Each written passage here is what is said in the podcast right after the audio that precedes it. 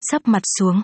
a thân thể của ta, Lý thất dạ cúi đầu nhìn, thấy cơ thể của mình không thay đổi gì, hắn vừa mừng vừa sợ. Mặc dù đã trải qua muôn ngàn khó khăn, vượt qua bao nhiêu sóng gió, nhưng âm nha lý thất dạ hắn vẫn không ngăn nổi sự kích động khi cuối cùng cũng đoạt lại thân thể của mình. Lý thất dạ hít sâu một hơi, ngẩng đầu nhìn lên, thấy một ông lão đang đứng trước mặt. Hi, hi, hi, chính là lão già ta vớt ngươi từ dưới sông lên. Ông lão này cười cười lên tiếng. Khi ông ta mở miệng nói chuyện để lộ ra hàm răng chỉ còn ba chiếc vàng khè, khiến người ta cảm thấy nụ cười của ông ta đầy vẻ hèn mọn. Lý thất dạ liếc nhìn về phía thượng nguồn, từ xa hắn cũng có thể thấy được hình dáng mờ ảo của tiên ma động. Nhìn thấy nó, ánh mắt của Lý thất dạ chợt trở nên lạnh lẽo khôn cùng, khí tức từ người hắn toát ra khác biệt hẳn so với những đứa trẻ cùng độ tuổi 13. Lý thất dạ hít thêm một hơi thật sâu, quay lại nhìn ông lão, một lúc lâu sau hắn mới cất tiếng hỏi, nên xưng hô với ngươi như thế nào, tẩy nhan cổ phái, tam quỷ ra. Ông lão lại ngoác mồm lộ ba chiếc răng vàng, cười hì hì trả lời, nước miếng phun ra. Tẩy nhan cổ phái, lý thất dạ thì thầm, cái tên này nhất thời gợi lên những ký ức từng bị phong ấn trong đầu hắn, lúc hồn phách của hắn còn đang bị nhốt trong thân thể của con quạ đen kia. Hiện nay, ai là người đang chấp trường thiên mệnh, lý thất dạ bình tĩnh lại, hỏi tiếp. Thiên mệnh ư, hiện thời vẫn chưa có ai có thể gánh được thiên mệnh. Tam quỷ gia vẫn cười hì hì trả lời.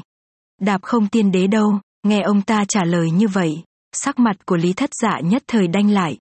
Hắn đã ngủ say mất bao lâu, hơn 10 vạn năm hay sao, đạp không tiên đế đã mất tích từ 3 vạn năm trước. Tam quỷ gia vẫn cười một cách hèn mọn, trả lời Lý Thất Giả. Vậy Hắc Long Vương của Trấn Thiên Hải Thành thì sao? Lý Thất Giả lại hỏi tiếp. Không ai biết rõ cả, Hắc Long Vương cũng mất tích từ 3 vạn năm trước. Tam quỷ gia lắc đầu đáp. Nghe xong, sắc mặt của Lý Thất Dạ biến đổi dữ dội, hắn lại ngẩng đầu nhìn về phía tiên ma động đang ẩn hiện ở nơi xa. Lúc này Lý Thất Dạ đã hiểu vì sao hắn đoạt lại được thân thể của mình. Chúng ta đi thôi.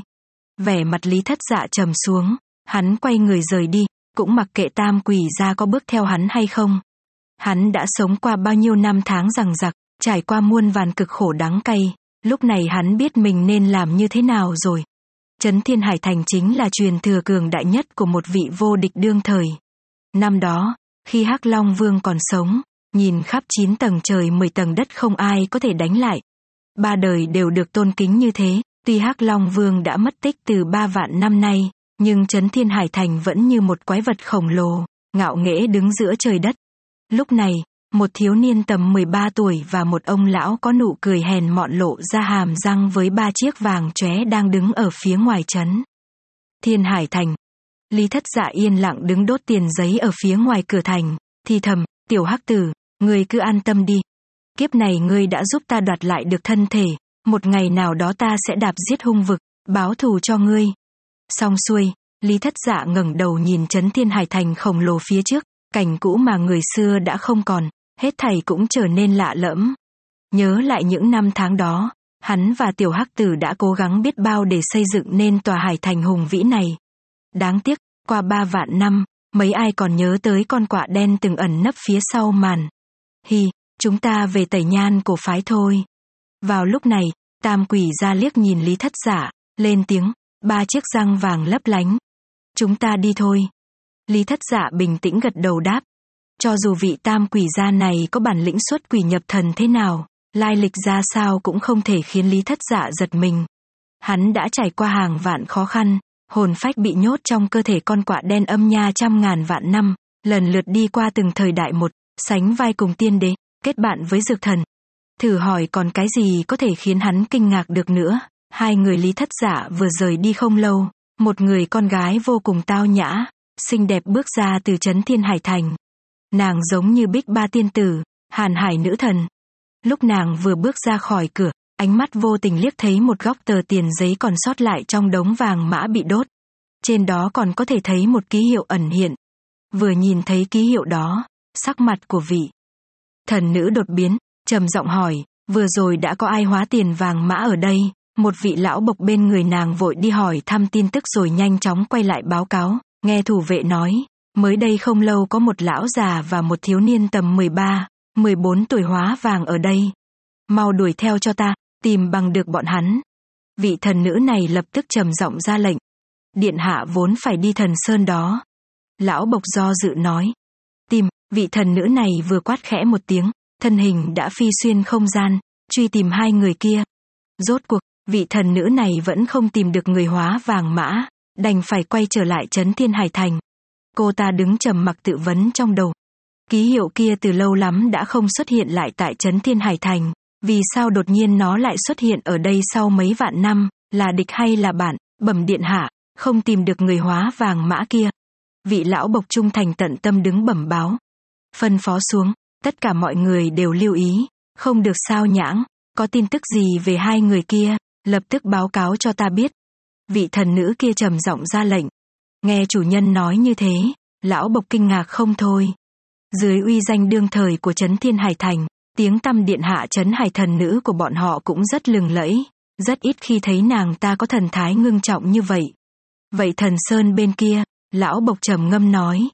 Hủy bỏ, vị thần nữ này nghiêm giọng Ta cần phải đọc thoáng qua một chút sách cổ mà tổ tông để lại, chuyện này thực có chút cổ quái. Nói xong nàng. Lập tức đi thẳng tới nơi sâu nhất trong cấm địa của Trấn Thiên Hải Thành. Tẩy nhan cổ phái nằm trong cương quốc của Bảo Thánh Thượng Quốc, vốn là một tiên môn đế thống, có truyền thừa từ rất xa xưa. Vào những năm đầu của thời đại chư đế, một đời minh nhân tiên đế kiêu ngạo đứng giữa 9 tầng trời 10 tầng đất sáng lập ra môn phái này và đặt tên nó là Tẩy Nhan cổ phái. Đáng tiếc, trải qua trăm ngàn vạn năm, thời đại thay đổi, Tẩy Nhan cổ phái đã không còn là tiên môn đế thống tung hoành tứ hải bát hoang của ngày xưa nữa. Năm tháng trôi qua, Tẩy Nhan cổ phái dần dần xuống dốc, tuy đã cố gắng hết sức để trùng hưng lại uy danh thừa nào nhưng vẫn không có cách để vãn hồi xu hướng suy tàn này. Trưởng lão, không tốt, có một phàm nhân tới môn phái chúng ta nói hắn muốn làm đại đệ tử thủ tịch. Đại trưởng lão của Tẩy Nhan cổ phái vừa bước ra khỏi cửa đã thấy môn hạ đệ tử vội vàng đi tới bẩm báo. Đá hắn xuống núi, đại trưởng lão không thèm liếc một cái, nói luôn. Chuyện nhỏ như thế này cũng cần phải bẩm báo nữa sao, một phàm nhân muốn làm đại đệ tử thủ tịch của Tẩy Nhan cổ phái ư, nói đùa à, làm đại đệ tử thủ tịch cũng có nghĩa là làm truyền nhân của trưởng môn, hơn nữa đại đệ tử thủ tịch thông thường cũng có khả năng trở thành trưởng môn đời kế tiếp. Tuy nhiên, nếu trưởng môn không có mặt ở trong môn phái thì đại trưởng lão vẫn có thể tự mình giải quyết những vấn đề này. Nhưng mà, nhưng mà hắn, hắn là người tam quỷ ra giới thiệu đến. Vị đệ tử này giọng. Lắp bắp, vội vàng nói. Tam quỷ ra, đại trưởng lão nhíu mày không vui nói. Hắn không phải do uống rượu của người ta mời mà mở miệng hứa hẹn cho người ta chỗ tốt đó chứ. Tam quỷ gia vốn là người của tẩy nhan cổ phái, nhưng tẩy nhan cổ phái lại không muốn thừa nhận thành viên này. Mặc dù cái tên tam quỷ gia nghe thì rất uy phong, nhưng cái tên này lại khiến các trưởng lão tẩy nhan cổ phái không có chút mặt mũi nào. Tam quỷ gia có ba cái cực kỳ tốt, đó là tiêu tiền tốt, khoác lác tốt, chơi gái cũng tốt, lại còn thường tự xưng lão gia, cho nên thường bị người ta trêu tức gọi bằng tam quỷ gia.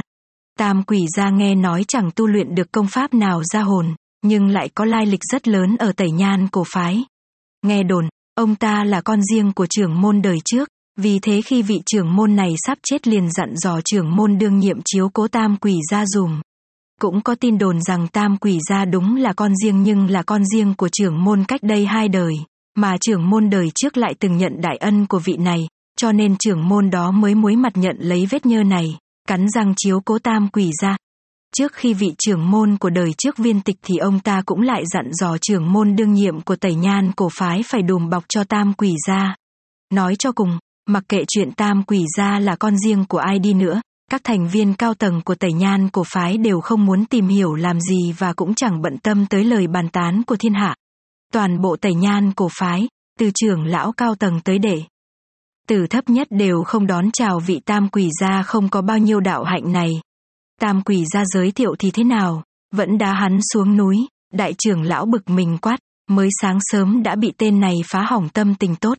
Nhưng mà, nhưng mà, hắn đang cầm tẩy nhan cổ lệnh của tam quỷ ra. Vị đệ tử này lại lắp bắp nói tiếp. Tẩy nhan cổ lệnh, vừa nghe xong mấy từ này, sắc mặt của đại trưởng lão biến đổi khôn cùng, ông ta trầm ngâm một hồi lâu rồi phân phó, triệu kiến tất cả các trưởng lão, ngoài ra để kẻ phàm nhân kia tạm thời đợi ở đại điện, Tẩy nhan cổ phái có tổng cộng 6 vị trưởng lão, năm vị kia vừa nghe đến bốn từ tẩy nhan cổ lệnh cũng đồng thời biến đổi sắc mặt, nhanh chóng đến dự họp. Thủy tổ của tẩy nhan cổ phái là minh nhân tiên đế từng để lại ba miếng tẩy nhan cổ lệnh, hai miếng cổ lệnh đã được thu hồi lại môn phái từ rất lâu rồi, nhưng không hiểu sao miếng thứ ba lại rơi vào trong tay của tam quỷ gia. Ngoại trừ vì trưởng môn đời trước dặn dò đệ tử của tẩy nhan cổ phái phải chiếu cố cho tam quỷ gia gia, Nguyên nhân thứ hai khiến các trưởng lão tuy ức chế nhưng vẫn không làm gì được tam quỷ gia chính là việc hắn sở hữu miếng cổ lệnh cuối cùng kia. Người cầm lệnh này đại biểu cho minh nhân tiên đế giá lâm. Người cầm lệnh này có thể đưa ra một điều kiện trao đổi với tẩy nhan cổ phái. Ngồi ở bên trong đại điện cũ kỹ này của tẩy nhan cổ phái, nhìn pho tượng mờ ảo giữa vầng khói kia, Lý thất giả không kìm được lại tưởng nhớ tới rất nhiều chuyện xưa cũ. Pho tượng của minh nhân tiên đế đứng sừng sững trên chỗ cao nhất trong đại điện, tuy đã trải qua bao nhiêu năm tháng, nhưng pho tượng này vẫn toát ra một luồng thần uy cổ xưa tựa như xuyên thẳng chín tầng trời, khiến người ta nhìn vào không khỏi cảm thấy sùng bái. Lý thất dạ nhìn ngắm pho tượng này hồi lâu, hắn cũng không biết diễn tả lòng mình như thế nào nữa. Thời gian trôi vùn vụt, minh nhân tiên đế đã qua đời mà lý thất dạ hắn vẫn còn sống. Hôm nay rốt cục hắn cũng toại nguyện, đoạt lại được thân thể của mình, nhưng nhìn lại chỉ thấy cố nhân, từng người, từng người một đã chìm trong mây khói thời gian. Lý thất dạ nhớ lại quãng thời gian đó, khi mà thời đại cổ minh kết thúc và thời đại chư đế mới bắt đầu, hồn phách của hắn vẫn bị vây hãm trong cơ thể âm nha. Đó cũng là khoảng thời gian hắn tạm thời thoát khỏi khống chế của tiên ma động sau bao năm tháng đằng đẵng không ngừng cố gắng. Hồi đó cũng là lúc hắn gặp được minh nhân tiên đế, nói chính xác hơn, Lúc đó Minh Nhân Tiên Đế vẫn chỉ là một thanh niên đam mê tập võ không hiểu gì về đại đạo. Khoảng cách từ lúc Lý Thất Dạ hắn dẫn Minh Nhân Tiên Đế bước vào thế giới tu sĩ này cho tới bây giờ đã là hàng ngàn vạn năm, bao nhiêu thế hệ cường giả vô địch đã xuất hiện rồi lại biến mất giữa biển thời gian mờ mịt. Khi vô tình liếc thấy một cây gậy gỗ đen nhánh như than nằm trên bàn thờ bập bùng khói lửa cạnh pho tượng, Lý Thất Dạ không kiềm được lòng khẽ mỉm cười. Hắn thật không ngờ sau bao nhiêu tháng năm mà cây gậy gỗ vẫn còn đó. Hắn đã từng dùng nó đánh cho đám nhóc con hăng hái kia đau đớn gào khóc kêu cha gọi mẹ. Cũng lúc này, sáu trưởng lão của tẩy nhan của phái đã tụ họp đầy đủ, bọn họ tuy đã già, nhưng huyết khí vẫn bừng bừng như cầu vồng, hào quang sáng rực quanh thân. Mặc dù tẩy nhan của phái đã xuống dốc, nhưng nó vẫn là đế thống tiên môn. Nếu các trưởng lão của tẩy nhan của phái chấp nhận thụ phong của bảo thánh thượng quốc, bọn họ đều được ban danh hào hùng. Sáu trưởng lão nhìn Lý Thất Dạ chằm chằm, còn hắn thì vẫn ung dung ngồi, không thèm để ý đến ánh mắt soi mói cũng như khí thế kinh người của bọn họ. Tẩy. Nhan cổ lệnh đâu, rốt cuộc, đại trưởng lão trầm giọng hỏi. Tẩy nhan cổ lệnh rất quan trọng vì nó là vật mà minh nhân tiên đế tổ sư của tẩy nhan cổ phái để lại. Lý thất dạ chậm rãi xòe tay đưa ra một tấm lệnh bài có phong cách cổ xưa. Hắn rất ngạc nhiên khi tam quỷ ra đưa hắn đến thành trấn dưới chân núi của tẩy nhan cổ phái đã chui ngay vào Thúy Hồng Lâu. Tam quỷ ra trước khi rời đi tiện tay ném cho Lý Thất Dạ một tấm lệnh bày. Lý Thất Dạ cũng thật không ngờ tam quỷ ra lại có được tẩy nhan cổ lệnh. Vào lúc xa xưa đó, Lý Thất Dạ vẫn còn bị vây khốn trong âm nha, khi minh nhân tiên đế gánh chịu thiên mệnh liền đưa cho hắn ba miếng tẩy nhan cổ lệnh. Về sau, Lý thất dạ lại ban tặng ba tấm cổ lệnh này cho những người khác. Trăm ngàn vạn năm trôi qua, lòng Lý thất dạ cảm khái vạn phần khi nhìn thấy tấm cổ lệnh này. Vốn dĩ năm tháng đó hắn không cần nó, vậy mà hôm nay lại phải dùng đến. Sáu đại trưởng lão thay nhau cầm tẩy nhan cổ lệnh nhìn qua một lần, sau khi xác nhận vật này chính là hàng thật giá thật, bọn họ không kiềm được lòng đưa mắt nhìn nhau dò hỏi ý kiến. Thực ra, tẩy nhan cổ phái vẫn muốn thu hồi cổ lệnh này từ lâu. Nhưng dù họ có dùng bất kỳ phương pháp nào đi nữa cũng không đoạt được nó từ trong tay tam quỷ gia, bởi vì tam quỷ gia biết tấm cổ lệnh này tương đương với một miếng hộ thân phù của hắn, nên một mực gìn giữ không chịu trả lại cho tẩy nhan cổ phái. Nhưng không ai ngờ rằng tam quỷ gia lại đem tấm cổ lệnh này tặng cho một kẻ phàm nhân không có bất cứ danh tiếng gì. Vậy tam quỷ gia đâu? Đại trưởng lão lạnh lùng hỏi tiếp. Ông ta thực sự không ưa gì vị tam quỷ gia tiêu tiền tốt, khoác lác tốt, chơi gái cũng tốt này, mặc kệ hắn có là con riêng của vị trưởng môn nào đó đi nữa. Hắn đi Thúy Hồng lâu rồi. Lý thất dạ bình tĩnh trả lời. Nghe Lý thất dạ trả lời mà mặt của sáu vị trưởng lão đều đanh lại. Mặc dù trong lòng họ chẳng ưa thích gì tam quỷ gia, nhưng dù sao đi nữa hắn cũng đường đường chính chính là người của tẩy nhan cổ phái. Bọn họ đương nhiên biết chỗ mà tam quỷ ra vào là nơi nào, Thúy Hồng Lâu là thanh lâu lớn và nổi danh nhất trong vòng nghìn dặm dưới chân núi. Mà tam quỷ ra cũng không phải lần đầu mới đi dạo Thúy Hồng Lâu. Sáu trưởng lão hậm hực trong lòng không biết phát tiết ra ngoài như thế nào nữa. Họ chỉ thầm ước tẩy nhan cổ phái thực không có một khách làng chơi danh tiếng như vậy làm đệ tử. Người có yêu cầu gì? Một vị trưởng lão khác lên tiếng hỏi.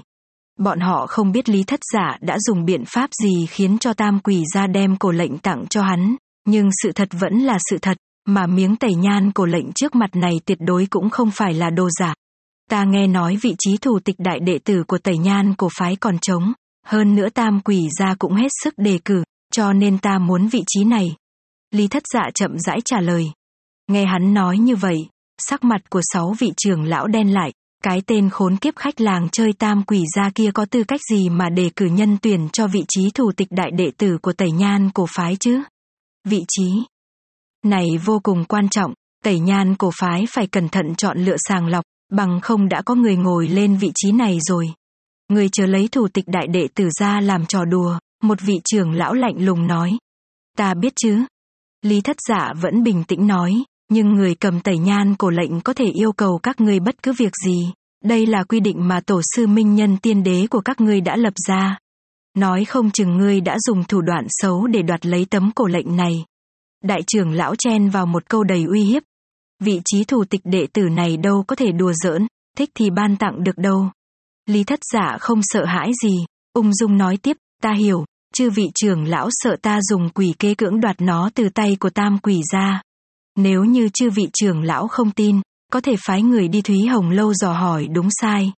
Mặc dù sắc mặt sáu vị trưởng lão đều tối sầm khi nghe tới ba chữ Thúy Hồng Lâu, nhưng họ vẫn đành phải phái đệ tử đi kiểm chứng sự thật. Một lúc sau, đệ tử được phái đi Thúy Hồng Lâu quay trở lại xác nhận việc tam quỷ gia tự nguyện tặng tẩy nhan cổ lệnh cho Lý Thất Dạ là sự thực. Tất nhiên vị đệ tử này cũng cố gắng giảm bớt những thông tin liên quan đến việc gái gú khoái hoạt của tam quỷ gia ở Thúy Hồng Lâu. Bằng không thì sắc mặt của sáu vị trưởng lão sẽ trở nên cực kỳ khó coi. Mặc dù sáu vị trưởng lão không tình nguyện thừa nhận tấm cổ lệnh trong tay Lý Thất Giả, nhưng họ không thể làm trái với tổ huấn. Tẩy nhan cổ phái dù thế nào đi nữa cũng là đế thống. Tiên môn, cho dù nó đã xuống dốc bọn họ cũng không thể phá hủy danh tiếng tổ tiên để lại này. Mời bản tướng kính ra, không còn cách nào khác, đại trưởng lão đành phải truyền lời xuống môn hạ đệ tử nhanh chóng mang bản tướng kính ra chiếu lên người lý thất giả. Bất kỳ một phàm nhân nào muốn bái nhập tông môn để tu đạo đều phải bị bản tướng kính chiếu lên. Kính này dùng để kiểm tra thể chất, thọ luân và mệnh cung. Trong bản tướng kính lúc này hiện ra bóng dáng mông lung mờ ảo của lý thất giả, tựa như một ánh nến le lói có thể tắt bất cứ lúc nào. Ở phía sau đầu của bóng dáng đó có một vầng huyết quang mờ ảo, trên đầu cũng lập lòe phát sáng, nhưng hai luồng sáng này vô cùng yếu ớt mỏng manh. Thể chất là phàm thể, thọ luân là phàm luân, mệnh cung là phàm mệnh. Cuối cùng, đệ tử lãnh trách nhiệm kiểm tra thể chất của Lý Thất Dạ cũng bẩm báo lên. Bất cứ người nào đều có thể chất, thọ luân và mệnh cung. Thể chất ảnh hưởng trực tiếp đến độ mạnh yếu của thân thể, thọ luân thì chi phối độ dài ngắn của tuổi thọ, mệnh cung lại xác định thiên phú tốt hay xấu. Mà Lý Thất Dạ với phàm thể, phàm luân, phàm mệnh lại khiến cho sáu vị trưởng lão lặng câm không biết nói sao nữa. Một kẻ vô cùng bình thường như này thì trên thế gian không thiếu, họ chỉ cần tiện tay cũng vớt được về hàng tá đệ tử như vậy. Muốn làm thủ tịch đại đệ tử của tẩy nhan cổ phái thì chỉ ít người cũng phải có tiên thiên thân thể, chứ đừng nói tới hoàng thể, thánh thể, mà thọ luân của ngươi cũng phải tương đương. Như vậy, thực lực của ngươi không thích hợp với vị trí này. Đại trưởng lão thẳng thừng từ chối. Ta đều biết. Lý thất dạ cũng chẳng suy nghĩ gì nhiều, ung dung nói luôn, nhưng ta vẫn muốn trở thành thủ tịch đại đệ tử. Ngươi, nghe Lý thất dạ nói như vậy, sáu vị trưởng lão vô cùng tức giận, người như tiểu tử này muốn làm đệ tử bình thường của tẩy nhan cổ phái còn không được huống hồ lại muốn trở thành thủ tịch đại đệ tử, yêu cầu như vậy khiến cho bọn họ cực kỳ căm tức. Ta tin rằng hậu nhân của minh nhân tiên đế sẽ không vi phạm tổ huấn, khi sư diệt tổ, Lý thất giả vừa lắc lắc tẩy nhan cổ lệnh vừa chậm rãi nói, nếu như tấm lệnh này rơi vào tay người khác, hậu quả thực khó tưởng tượng nổi. Nghe hắn nói mà sắc mặt của sáu vị trưởng lão cứng lại. Đại trưởng lão lạnh lùng nói, cho dù có xảy ra chuyện như vậy đi nữa, người nào muốn làm thủ tịch đại đệ tử của tẩy nhan cổ phái đều phải trải qua điều tra toàn diện, từ xuất thân cho đến bối cảnh, bằng không, hắn cũng không thể làm thủ tịch đại đệ tử được. Cái này là chuyện của các ngươi. Lý thất giả vừa nhìn sáu vị trưởng lão vừa nói, nếu như các ngươi cho rằng có môn phái khác để ta đến học trộm tiên đế truyền thừa của tẩy nhan cổ phái thì ta chỉ cần trực tiếp dùng tấm cổ lệnh này yêu cầu là được, cần gì phải đòi hỏi làm đại đệ tử làm gì.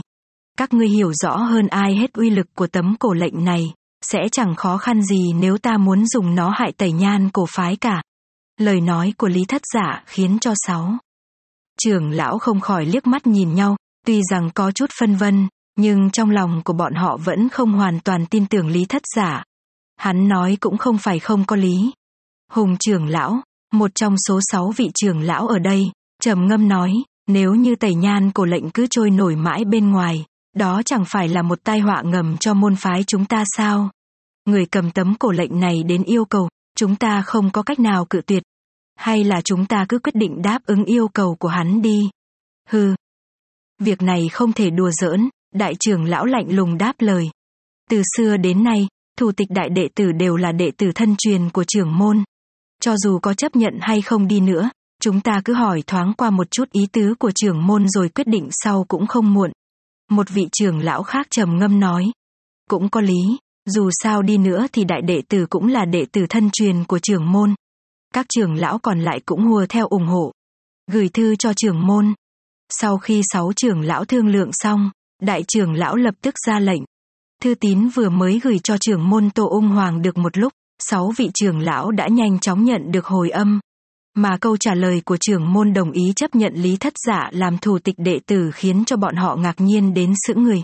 Thật là hoang đường, trưởng môn cũng quá hồ đồ rồi. Đại trưởng lão đọc đi đọc lại thư trả lời của trưởng môn đến ba lần, xác định mình không nhìn lầm, ông ta bực tức quát ầm lên. Cổ huynh, nếu trưởng môn đã đồng ý, chúng ta còn có thể bàn tán gì nữa đây, dù sao đại đệ tử cũng là đệ tử thân truyền của trưởng môn, quyền quyết định cũng nằm trong tay trưởng môn. Hùng trưởng lão mở lời khuyên can. Trưởng môn quyết định quá hồ đồ đây mà. Có trưởng lão khác cũng lắc đầu thở dài. Hùng trưởng lão cười khổ, không như vậy chúng ta còn biện pháp nào nữa, nói cho cùng việc chúng ta có thể thu hồi lại tẩy nhan cổ lệnh cũng đã là một đại công đức rồi. Ba ngày sau, lúc bái tổ xong ngươi sẽ chính thức là thủ tịch đại đệ tử của tẩy nhan cổ phái. Đại trưởng lão vô cùng bất mãn, hằn giọng nói. Còn lý thất dạ vẫn ngồi ung dung, không một chút kinh ngạc, hắn chỉ cười cười lên tiếng, ta làm thủ tịch đại đệ tử hẳn cũng nên có một hai món binh khí phòng thân chứ nhỉ, thấy lý thất dạ ứng đối một cách bình tĩnh, sáu vị trưởng lão đều cảm thấy kỳ quái. Dù sao đi nữa thì tiểu tử này cũng chỉ mới 13 tuổi, nhưng hành động của hắn lại chấn định nhàn nhã như chúa tể một phương, có thể khống chế hết thảy. Một phàm nhân như hắn có thể có khí phách lớn như vậy từ đâu được chứ? Đại trưởng lão liếc nhìn Lý Thất Dạ một cái, lắc đầu trả lời, mặc dù chúng ta công nhận ngươi là thủ tịch đại đệ tử, nhưng chỉ có thể cho ngươi binh khí bình thường thôi, còn bảo vật gì đó chưa tới lượt ngươi được dùng. Nếu ngươi muốn nhận được bảo khí cường đại hoặc tiên đế công pháp thì nhất định ngươi phải có đóng góp theo đúng môn quy của tẩy nhan cổ phái mới được. Lý thất giả khẽ nhếch môi cười, hắn vốn chẳng để tâm đến tiên đế công pháp, tuyệt thế cổ thuật hay cổ vật gì gì, thứ hắn muốn chính là cây gậy gỗ đen nhánh nằm ở bàn thờ kia. Đưa mắt nhìn về phía cây gậy gỗ, Lý thất giả tiếp, được rồi, vậy ta muốn cây gậy gỗ kia, cây gậy gỗ kia, nghe xong yêu cầu của Lý thất giả, sáu vị trưởng lão ngây người thốt lên. Cây gậy gỗ đó vốn chỉ được dùng để bới cho tàn lúc hóa vàng mã tế tự tổ sư của tẩy nhan cổ phái mà thôi. Nó dường như vẫn luôn nằm ở đó và chẳng có mấy người hứng thú dùng đến. Vốn dĩ các vị trưởng lão còn tưởng rằng lý thất giả sẽ lợi dụng thân phận mới đòi hỏi bảo vật hoặc đế thuật gì đó, nào ngờ hắn lại chỉ muốn một cây gậy gỗ. Yêu cầu này thực sự nằm ngoài dự liệu của bọn họ. Lý thất giả khoan thai nói, nếu như ta đã là thủ tịch đại đệ tử của tẩy nhan cổ phái, vậy địa vị và thân phận của ta đều đáng được tôn trọng. Cây gậy gỗ này nằm ở trong đại điện, mà đại điện này lại là tổ điện của tẩy nhan cổ phái, các vật ở đây đều rất có ý nghĩa. Có thể nói, cây gậy gỗ này có thể đại biểu cho quyền uy của tẩy nhan cổ phái chúng ta, cho nên nó rất hợp với thân phận thủ tịch đại đệ tử của ta. Nhìn Lý Thất Dạ nói không ngừng một tràng dài toàn là đạo lý. Sáu vị trưởng lão ngẩn người trong giây lát. Bọn họ thầm nghĩ, tiểu tử ngu ngốc này và cái tên khốn kiếp khách làng chơi tam quỷ ra kia đúng là một đôi nghiêu tầm nghiêu, mã tầm mã. Được, ban cho ngươi cây gậy gỗ kia. Đại trưởng lão không kiên nhẫn được nữa, lên tiếng cắt đứt lời của Lý Thất Giả. Đối với ông ta, vật này chỉ là một cây gậy khều cho bình thường mà thôi, tặng Lý Thất Dạ sớm cho rồi để khỏi phải nghe hắn lại nhải nữa. Đa tạ trưởng lão ban tặng. Lý Thất Dạ huyên thuyên như vậy cũng chỉ để chờ lời này của đại trưởng lão, miệng còn đang cảm tạ mà tay đã vội nắm lấy cây gậy gỗ kia cài vào bên hông. Động tác của hắn ở trong mắt sáu vị trưởng lão chẳng khác gì một hành động vô cùng ngu. Ngốc. Hoài nhân, người dẫn hắn đi nghỉ ngơi, cuối cùng một vị trưởng lão không kiên nhẫn nổi nữa, lớn tiếng phân phó đệ tử đưa Lý Thất Dạ rời đi. Đối với sáu vị trưởng lão thì sự tình hôm nay quả thực khiến họ bực bội khôn cùng, một phế vật lại có thể trở thành thủ tịch đại đệ tử của Tây Nhan cổ phái. Mặc dù Tây Nhan cổ phái đã không còn huy hoàng như xưa, nhưng cũng chưa bệ rạc tới mức để cho một phế vật ngu ngốc làm thủ tịch. Lý thất dạ được tên đệ tử kia dẫn lên một ngọn núi đơn độc, ngọn núi này cũng không nhỏ, ở đỉnh núi có một tòa tiểu viện dựng trên một mảnh đất rộng 10 mẫu. Tòa tiểu viện xem ra bị bỏ hoang đã lâu, không có ai đến tu sửa, xung quanh cỏ dại mọc um tùm. Còn ngọn núi cũng ở một vị trí khá vắng vẻ cô độc, nhưng nói gì thì nói nó vẫn nằm trong lãnh thổ của tẩy nhan cổ phái. Đẩy cửa tiểu viện đi vào, người đệ tử này liền nói, sư đệ, không, sư huynh, nơi này về sau là nơi ở của ngươi. Hắn vừa nói được hai từ đầu đã nhanh chóng sửa lại xưng hô. Nếu tính về thời gian nhập môn thì Lý Thất Giả không thể so được với hắn, nhưng Lý Thất Giả đã thành thủ tịch đại đệ tử, theo bối phận mà nói, tất cả các đệ tử đời thứ ba dù già hay trẻ đều phải gọi Lý Thất dạ là sư huynh. Lý Thất dạ thoáng liếc qua vị đệ tử nhanh mồm nhanh miệng này, tiện thể đưa mắt nhìn xung quanh, gật gù nói, ngọn núi cô độc nằm phía xa này cũng là một nơi ở tốt, hơn nữa cũng đúng với cái tên cô phong của nó. Vị đệ tử này vừa cười vừa nói, liếc nhìn Lý Thất Dạ vài. Lần, cuối cùng lên tiếng, về sau sư huynh chính là chủ nhân của ngọn núi này. Thực ra, theo quy định của Tẩy Nhan cổ phái, người làm thủ tịch đại đệ tử hoàn toàn đủ tư cách để ở một trong những ngọn núi chính. Tẩy Nhan cổ phái sở hữu không ít những ngọn núi tầm cỡ, thủ tịch đại đệ tử có thể tùy ý chọn lựa một ngọn cho riêng mình. Nhưng hầu hết các ngọn núi chính của Tẩy Nhan cổ phái đã có người ở, hơn nữa sáu vị trưởng lão đều bất mãn với yêu sách muốn làm thủ tịch đại đệ tử của Lý Thất Giả, nên tất nhiên họ sẽ không bao giờ để cho hắn được ở một ngọn núi chính nào rồi. Được ở trong ngọn núi chính có rất nhiều điều tốt, điều tốt nhất chính là những nơi đó có thiên địa tinh khí cực kỳ nồng đậm, hơn xa các ngọn núi thông thường khác. Ở đây cũng được rồi. Lý Thất Dạ thản nhiên nói, Hắn vốn dĩ cũng chẳng ham muốn so đo làm gì. Ta cũng đã đưa các vật phẩm cần thiết cho sư huynh đến rồi. Vị đệ tử này xử sự lão luyện, làm việc chu đáo. Sau khi thu xếp các đồ dùng cần thiết cho sinh hoạt hàng ngày của Lý Thất Dạ xong, hắn nói, nếu sư huynh còn cần thứ gì, cứ ra ngoại đường tìm ta là được. Người tên gì? Trước khi vị đệ tử này rời đi, Lý Thất Dạ thuận miệng hỏi. Tên đệ tử cảm thấy kinh ngạc khi đột nhiên bị hỏi, Hắn vốn chẳng coi trọng gì lý thất dạ Người có tư chất như lý thất dạ đừng nói là trở thành đại đệ tử, đến tư cách để bái nhập tẩy nhan cổ phái cũng không có. Lúc ở trong đại điện, những hành động của lý thất dạ đều khiến người khác cảm. Thấy hắn thật ngu ngốc. Nhưng hiện tại lý thất giả lại vô cùng bình tĩnh thản nhiên làm cho vị đệ tử này thấy kỳ quái trong lòng. Không biết thần kinh của lý thất giả có vấn đề hay là hắn tựa như đã tính trước được mọi việc. Sư huynh, Tiểu đệ tên là Nam Hoài Nhân, là ngoại sử của ngoại đường. Vị đệ tử này nhanh chóng khôi phục tinh thần, trả lời Lý Thất Giả. Ta tên là Lý Thất Giả. Lý Thất Giả khẽ gật đầu một cái. Chìm nổi qua trăm ngàn vạn năm, số người biết đến lai lịch và tên tuổi của hắn chỉ có thể đếm được trên đầu ngón tay. Sau khi Nam Hoài Nhân rời đi, Lý Thất Dạ cũng không rảnh rỗi ngồi chơi, hắn quét tước tiểu viện, tiện thể sửa sang luôn toàn bộ ngọn núi, khi hắn hoàn thành mọi việc một cách tương đối, tòa cô phong bị bỏ hoang này mới cảm thấy có chút hơi người. Lý thất dạ làm việc gì cũng đều ngay ngắn trật tự, chậm mà chắc. Nếu ai đó vô tình nhìn thấy việc hắn tu sửa lại nơi này sẽ không dám tin lý thất dạ chỉ mới 13 tuổi. Vất vả một hồi, sắc trời cũng tối dần. Lý thất dạ cảm thấy vừa mệt vừa đói, bèn đặt mông ngồi xuống trước cửa viện. Hít vào thở ra mất một lúc, Lý thất dạ rút cây gậy gỗ cài bên hông ra nhìn ngắm. Lý thất dạ nhìn cây gậy gỗ đen thui mà người ta dùng để khều cho bụi khi hóa vàng này, những ký ức xa xôi gắn liền với nó lại ùa về, khiến hắn khẽ mỉm cười đầy đắng chát.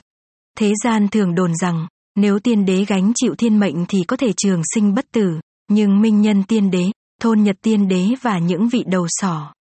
Địch mỗi một thời đại kia đã đi đầu về đâu, ở nơi thần tiên nào, Lý thất dạ lấy lại bình tĩnh, từ từ cạo đi than cho bám trên thân gậy, cuối cùng cây gậy cũng lộ ra hình dáng thật sự của nó. Đây là một cây gậy gỗ dài khoảng một mét, tuy nó bị chọc vào than lửa hàng trăm ngàn năm tháng nhưng lại không bị cháy hỏng một chút nào. Trong mắt mọi người, ngoài việc đó ra, cây gậy gỗ này không điểm thần kỳ nào khác.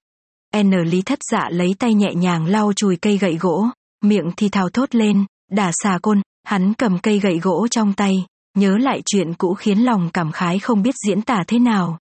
Ngày đó, khi minh nhân tiên đế còn chưa gánh chịu thiên mệnh, hắn với tư cách là người dẫn đường của vị tiên đế này, đã từng bồi dưỡng một đám thanh thiếu niên để theo làm tùy tùng cho minh nhân tiên đế.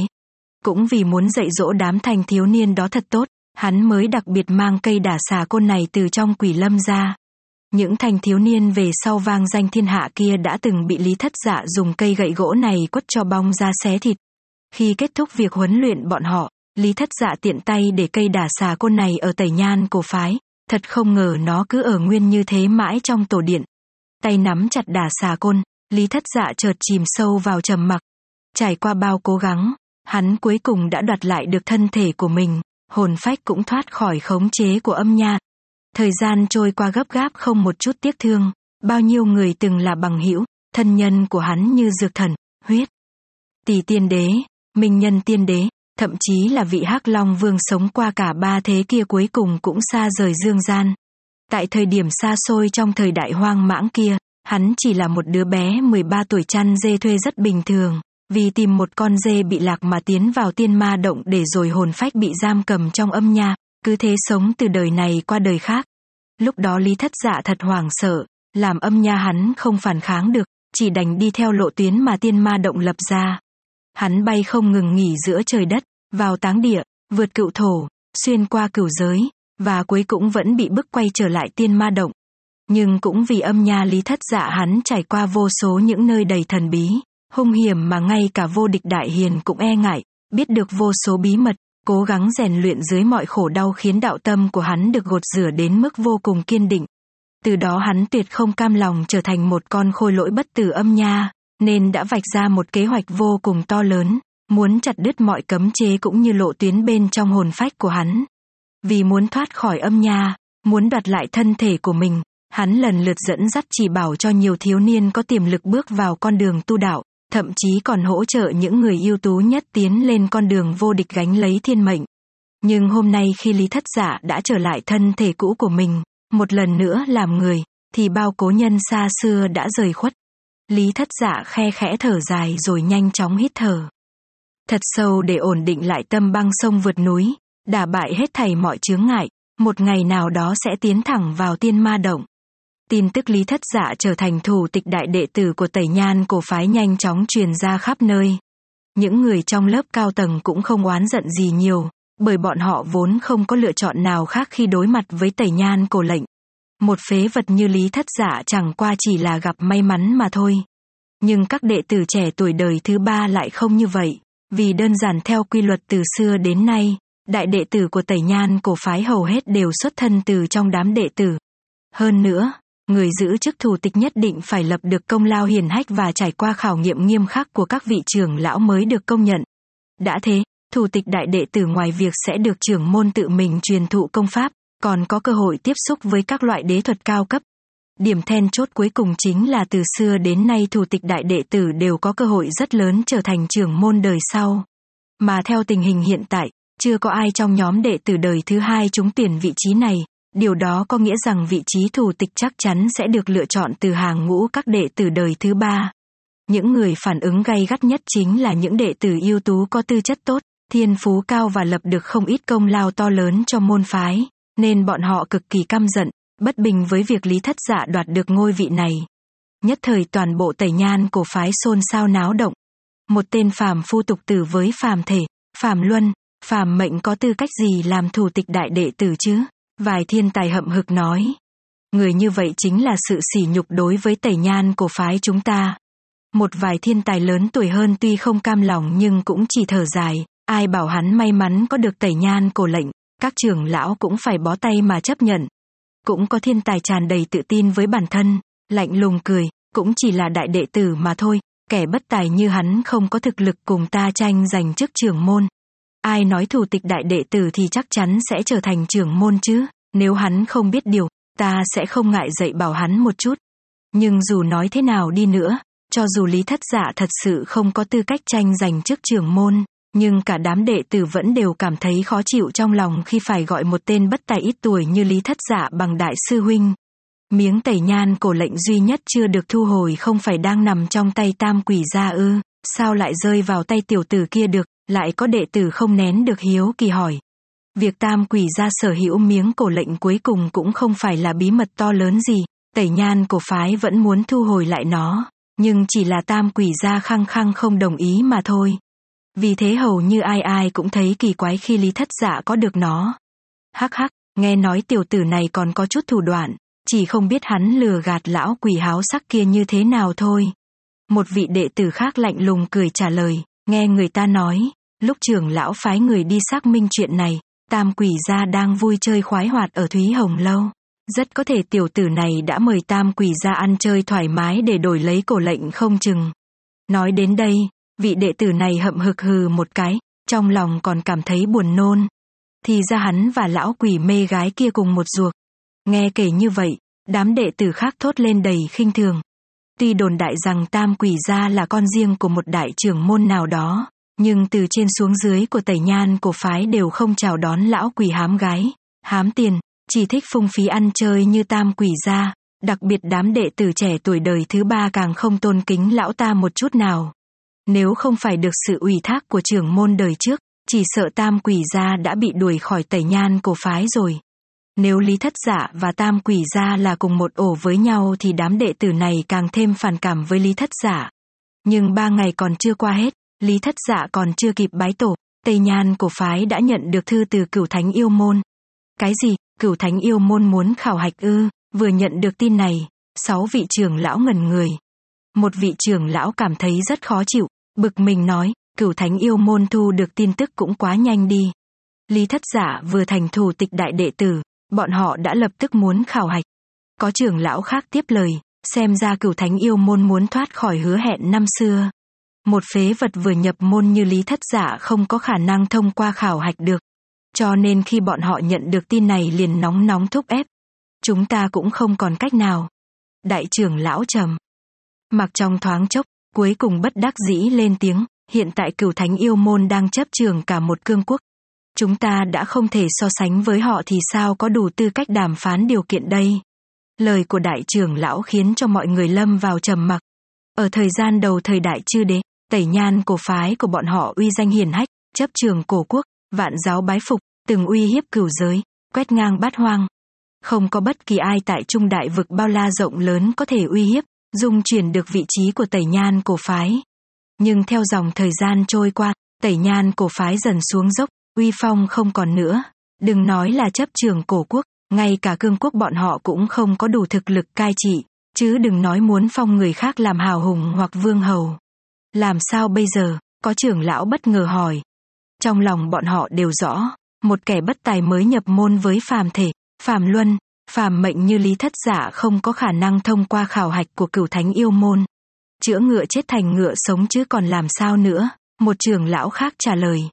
Nếu như hắn thực sự thành công, chúng ta và cửu thánh yêu môn sẽ là thông gia, lúc đó thiên thánh giáo và bảo thánh thượng quốc cũng không dám xem nhẹ tẩy nhan của phái.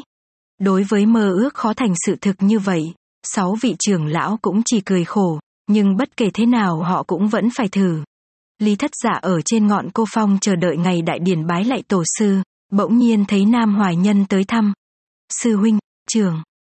Lão gọi người đến tổ điện. Nam Hoài Nhân vội bẩm báo với Lý thất giả. Chuyện lớn phải không, Lý thất giả nhìn thoáng qua thần thái của Nam Hoài Nhân, thuận miệng hỏi ngắn gọn.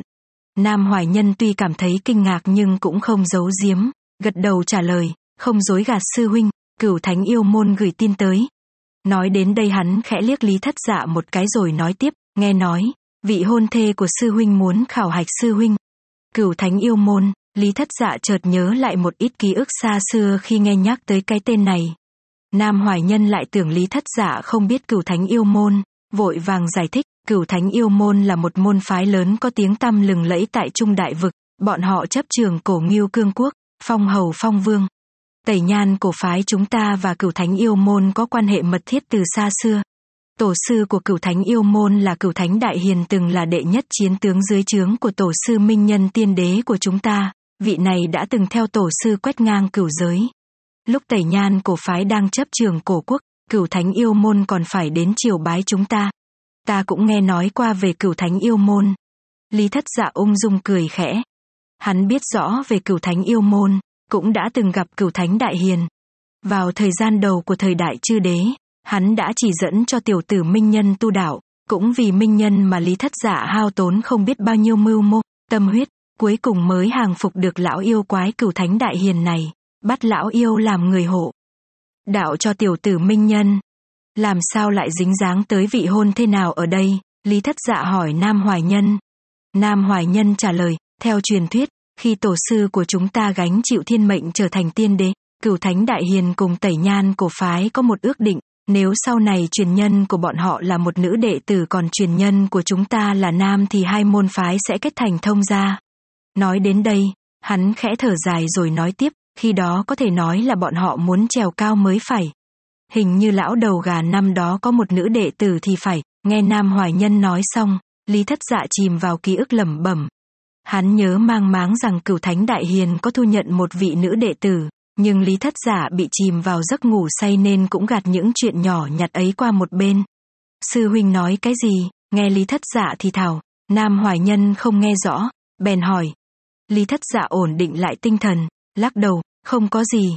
Nói như vậy truyền nhân hiện tại của cửu thánh yêu môn là một nữ đệ tử ư, Nam Hoài Nhân trả lời, nghe nói, đã lâu lắm rồi giữa tẩy nhan cổ phái và cửu thánh yêu môn không có quan hệ thông gia. Ở kiếp này, truyền nhân của bọn họ lại đúng là một nữ đệ tử. Hắn ngừng trong giây lát liếc nhìn thái độ của Lý Thất Dạ rồi nói tiếp, cũng nghe nói, truyền nhân Lý Sương Nhan của cửu thánh yêu môn hiện nay chính là hoàng thể trời sinh.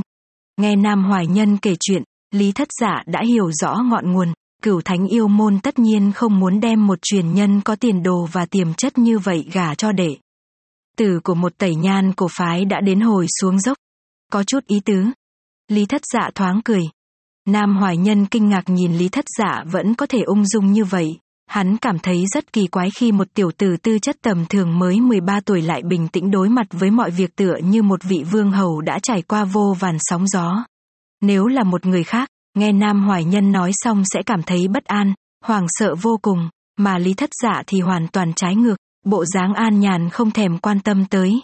Hoài Nhân đã nói tình huống cụ thể với ngươi rồi chứ, khi Lý Thất Dạ tiến vào tổ điện, đại trưởng lão lạnh lùng hỏi. Thực ra mà nói, sáu vị trưởng lão tuyệt không chào đón một phế vật như Lý Thất Dạ, nhưng vì tình huống hiện tại, bọn họ lại cầu mong hắn không hoàn toàn bất tài như thế, hy vọng hắn có thể may mắn thông qua khảo hạch của cửu thánh yêu môn. Lúc này đây, tẩy nhan cổ phái rất cần những quái vật khổng lồ như cửu thánh yêu môn làm thông ra. Tuy biết tỷ lệ thành công cực kỳ bé nhỏ, nhưng bọn họ vẫn cứ muốn thử xem sao. Bẩm trưởng lão, ta đã hiểu rõ. Lý thất giả khẽ gật đầu trả lời. Tốt, chỉ cần ngươi có thể thông qua khảo hạch của cửu thánh yêu môn, chúng ta sẽ ban thưởng hậu hĩnh. Đại trưởng lão vẫn giữ thái độ lạnh lùng. Lý thất dạ cười mỉm, nói từ tốn, ta nguyện ý đi khảo hạch, nhưng ta có ba điều kiện. Làm cằn, một vị trưởng lão đột nhiên quát lên, đứng trước mặt các trưởng lão mà ngươi cũng dám đưa ra điều kiện ư. Nếu là đệ tử khác thấy trưởng lão gầm lên như vậy cũng sẽ nơm nớp lo sợ, nhưng Lý Thất Dạ chỉ cười nhạt, trưởng lão đừng nóng, nam sư đệ đã nói rõ tình huống cụ thể với ta. Nếu như ta thực sự thông qua được khảo hạch, chính là đóng góp to lớn cho môn phái, có công thì phải được thưởng, ta có nói ra điều kiện cũng là bình thường thôi. Vậy chờ ngươi qua được khảo hạch hãng bản, Vị trưởng lão này rất khó chịu trước hành vi khiêu khích của Lý Thất Giả, bực bội gắt lên. Cũng được, đại trưởng lão chỉ gật đầu một cái, tiếp, ngươi yên tâm, chỉ cần ngươi thông qua được khảo hạch, ngươi có thể lựa chọn bất kỳ loại công pháp nào, ngoại trừ thiên mệnh bí thuật và công pháp tiên đế trọng yếu. Ta nghĩ, các vị trưởng lão cũng sẽ không có ý kiến gì. Sáu vị trưởng lão đưa mắt nhìn nhau trao đổi ý kiến, nếu như lý thất dạ thông qua được thì yêu cầu như vậy cũng không có gì quá đáng, cái chính vẫn là tỷ lệ thành công của tiểu tử này nhỏ đến không tưởng tượng nổi. Những điều kiện khác chờ lúc ta thông qua khảo hạch rồi bàn sau. Lý thất dạ cười cười lên nói. Còn nữa, có một điều kiện ta phải nói trước để chư vị trưởng lão còn kịp chuẩn bị. Lúc ta đạt tới cảnh giới uẩn thể, ta cần một phần thánh thể cao, nghe Lý Thất Dạ đòi hỏi như vậy, cả sáu vị trưởng lão đều biến sắc mặt, một người quát ầm lên, được voi đòi tiên, Lý Thất Dạ làm bộ như không nghe thấy, vẫn từ tốn nói tiếp, trưởng lão, chúng ta đã nói rồi, việc kết được thông gia với cửu thánh yêu môn là một công lao. Rất to lớn, thánh thể cao tuy chân quý nhưng ta vẫn cảm thấy là xứng đáng. Hừ, thánh thể cao thích là có dễ như vậy sao, vị trưởng lão này giọng đầy bất mãn, hừ lạnh một tiếng. Đại trưởng lão thì liếc lý thất giả, trầm ngâm nói, nếu như ngươi thành công, nhận được một phần thánh thể cao cũng không phải quá đáng. Nhưng hiện tại, tông môn không có cách nào đáp ứng được vì chúng ta còn thiếu nhiều linh dược mới có thể luyện thành thánh thể cao. Nhìn bộ dạng của đại trưởng lão, lý thất dạ thầm thở dài, xem ra hắn vẫn còn đánh giá tẩy nhan của phái hiện tại còn cao quá. Môn phái này đã không còn huy hoàng như xưa nữa. Nhớ lại lúc minh nhân tiên đế thành lập nên tẩy nhan cổ phái, sở hữu bảo tàng phong phú dường nào, đừng nói là thánh thể cao, cả tiên đế cao cũng có. Vậy thế này, ta lui một bước, ta muốn có hoàng thể cao tốt nhất, sáu vị trưởng lão lại nhìn nhau trưng cầu ý kiến, cuối cùng, đại trưởng lão lên tiếng, ta có thể đáp ứng ngươi, nhưng điều kiện vẫn là ngươi có thể thành công. Lý thất dạ mỉm cười nhìn đại trưởng lão, sau đó đáp, ngoài ra, trước khi đi cửu thánh yêu môn, ta còn có một yêu cầu nho nhỏ. Không biết khi đến đó sống chết ra sao, ta cần phải học một chút công pháp, và một hai món binh khí phòng thân. Cuối cùng, người cũng có chút thông minh, lợi dụng tình thế để mưu lợi cá nhân. Hùng trưởng lão bực mình lên tiếng. Đại trưởng lão lại thấy đồng tình, gật đầu đáp, như vậy đi, trong nội đường của tông môn cũng có công pháp và binh khí, người có thể chọn một món. Chư vị trưởng lão. Thấy sao, các trưởng lão tuy không thích cò kè mặc cả với lý thất giả, nhưng vẫn đồng ý đề nghị của đại trưởng lão. Bọn họ đều biết tỷ lệ thành công của lý thất giả gần như bằng không, có cho hắn công pháp và binh khí thì cơ hội cũng chẳng cao hơn được mấy, nhưng thà có còn hơn không, ít nhất cũng tăng thêm một chút hy vọng. Chư vị trưởng lão lo lắng quá rồi, ta làm sao dám dở công phu sư tử ngoạm ra được. Lý thất giả đương nhiên nhìn ra suy nghĩ trong nội tâm của các vị trưởng lão, Hắn thản nhiên cười nói, nghe nói tông môn có một môn kỳ môn đao có thể học cấp tốc, ta muốn luyện võ kỹ này, đồng thời cần một bộ song đao để phối hợp với nó, không biết có được không? Lý thất dạ nói xong, sáu vị trưởng lão nghe mà trợn tròn mắt, bọn họ vốn tưởng hắn sẽ há miệng đòi hỏi những thứ cao cấp như đế thuật chẳng hạn, nào ngờ hắn lại muốn một môn công pháp như vậy. Kỳ môn đao ư, đại trưởng lão trầm ngâm hỏi lại. Một vị trưởng lão vội trả lời, cổ huynh, đó là một môn võ kỹ của tông môn ta, chưa đủ thành đạo. Vị này là người phụ trách phân phối công pháp trong tông môn nên nắm được nhiều thông tin nhất. Nghe vậy, các trưởng lão khác cảm thấy ngạc nhiên, trong con mắt của tu sĩ mà nói, võ kỹ chưa đủ thành đạo, bất kỳ một công pháp bình thường nào cũng hơn hẳn võ kỹ. Nhưng việc lý thất dạ nhất định chọn võ kỹ kỳ môn đao kia lại để cho bọn họ ngơ ngác không hiểu nổi. Đúng là phế vật không biết chọn đồ tốt mà. Không vấn đề gì, Hoài nhân, người đem kỳ môn đao đưa tới núi của hắn, đồng thời chọn cho hắn một bộ song đao tốt nhất. Đối với yêu cầu này của Lý Thất Giả, đại trưởng lão nhanh chóng phân phó. Người còn có yêu cầu nhỏ nào khác sao? Thấy Lý Thất Giả không giờ công phu sư tử ngoạm ra, một vị trưởng lão cảm thấy thỏa mãn, hào phóng hỏi. Tiểu nhân tạm thời không có. Lý Thất Giả ra vẻ khiêm tốn trả lời. Tốt, vậy ngươi về chuẩn bị một chút, Ba ngày sau lên đường. Sau khi ngươi quay lại sẽ bái tế tổ sư, đại trưởng lão trầm giọng nói. Tất nhiên, có thể còn sống trở về hay không vẫn là một việc không ai đoán được. Lý thất dạ trở về núi được một lúc thì Nam Hoài Nhân đã đưa bí kíp của kỳ môn đao và một bộ song đao rất vừa tay tới, hắn nhìn bộ loan nguyệt song đao này thấy khá hài lòng. Đao cong hình trăng khuyết, ẩn hiện hàn quang, nhưng đây không phải là vũ khí mà tu sĩ thường dùng. Loại đoàn đao được chế tạo riêng cho phàm thể này, dù có sắc đến đâu, được tinh luyện thành bảo khí đi nữa cũng vẫn không lọt được vào được mắt của bất kể tu sĩ nào. Sau khi Nam Hoài Nhân rời đi, Lý Thất Dạ chậm rãi đọc kỳ môn đao thuật, theo từng chữ từng câu hắn đọc lên, trong đầu cũng theo đó mà hiện lên từng dòng công pháp. Hồi đó, khi hắn vẫn còn là âm nha, tuy đã thành công thoát khỏi khống chế của tiên ma động, nhưng tình trạng không ổn định, đôi lúc vẫn bị tiên ma động ảnh hưởng. Khi cảm thấy tình trạng như vậy, hắn liền phong ấn chính mình, khiến hồn phách chìm vào giấc ngủ say. Hắn đã trải qua vô vàn năm tháng khổ cực, ở từng thời đại, đi vào những nơi hung hiểm nhất, cũng từng rơi vào tay của rất nhiều cường giả, vượt qua biết bao khó khăn trắc trở. Nhưng cũng chính vì thế mà hắn được tiếp xúc với rất nhiều công pháp, thậm chí còn thấy qua đế thuật, tiên pháp. Vì sợ một ngày nào đó không thể khống chế nổi chính mình, bị triệu hồi về tiên ma động, nên ở mỗi đời hắn đều xóa đi hết những ký ức về công pháp, bí thuật mà đời đó hắn đã học được, tránh việc những bí mật hoặc công pháp kinh thiên động địa đó lọt được vào tay tiên ma động. Tuy nhiên, hắn cùng với dược thần và huyết tỷ tiên đế đã sử dụng đến một thủ đoạn vô cùng thần bí. Cho dù phần ký ức đó đã bị xóa khỏi trí nhớ, thì đến lúc hắn được đọc lại những công pháp đó, thì hết thảy áo nghĩa của nó sẽ lại lần nữa hiện ra trong đầu hắn. Lúc này, toàn bộ những điểm mấu chốt liên quan đến việc tu luyện kỳ môn đao từ từ xuất hiện trong đầu Lý Thất Giả. Cũng phải mất không ít thời gian, Lý Thất Dạ mới hoàn toàn nhớ lại được toàn bộ những ký ức về kỳ môn đao. Hít một hơi dài, cẩn thận so sánh những thứ trong đầu với bí kíp ở trên tay, Lý Thất Dạ chợt phát hiện kỳ môn đao dường như thiếu thiếu gì đó, cảm giác này khiến hắn hơi lo lắng. Trên thực tế, loại công pháp như kỳ môn đao có thiếu cũng là chuyện bình thường. Dù sao, loại vũ kỹ này chưa đủ để thành đạo, trong mắt các tu sĩ thì võ kỹ này chỉ là chút tài lẻ. Trải qua trăm vạn năm, ở tẩy nhan cổ phái, e rằng cũng chẳng có mấy người đã từng luyện qua kỳ môn đao. Khổ sở suy nghĩ một hồi, rốt cuộc. Lý thất giả cũng đã lĩnh ngộ được hết thảy áo nghĩa của môn võ kỹ này. Hắn khẽ mỉm cười. Mặc dù lý thất giả có thể chất, thọ luân và mệnh cung rất tầm thường, không thể so sánh với những thiên tài kia, nhưng cả cuộc đời hắn tiếp xúc qua vô vàn công pháp, bí kíp, thậm chí là những bí pháp tuyệt thế của các đời tiên đế, cho nên hắn có những giải thích trong tu luyện, lĩnh ngộ mà không một thiên tài nào có thể so sánh được. Còn quan trọng hơn nữa, khi còn là âm nha hắn đã kinh qua vô số cực khổ, tra tấn, thậm chí từng bị nhốt hơn một vạn năm không thấy ánh mặt trời, cho nên đạo tâm của hắn vô cùng cứng rắn và bền bỉ, không gì có thể lay chuyển được, không có khó khăn nào có thể khiến hắn lùi bước.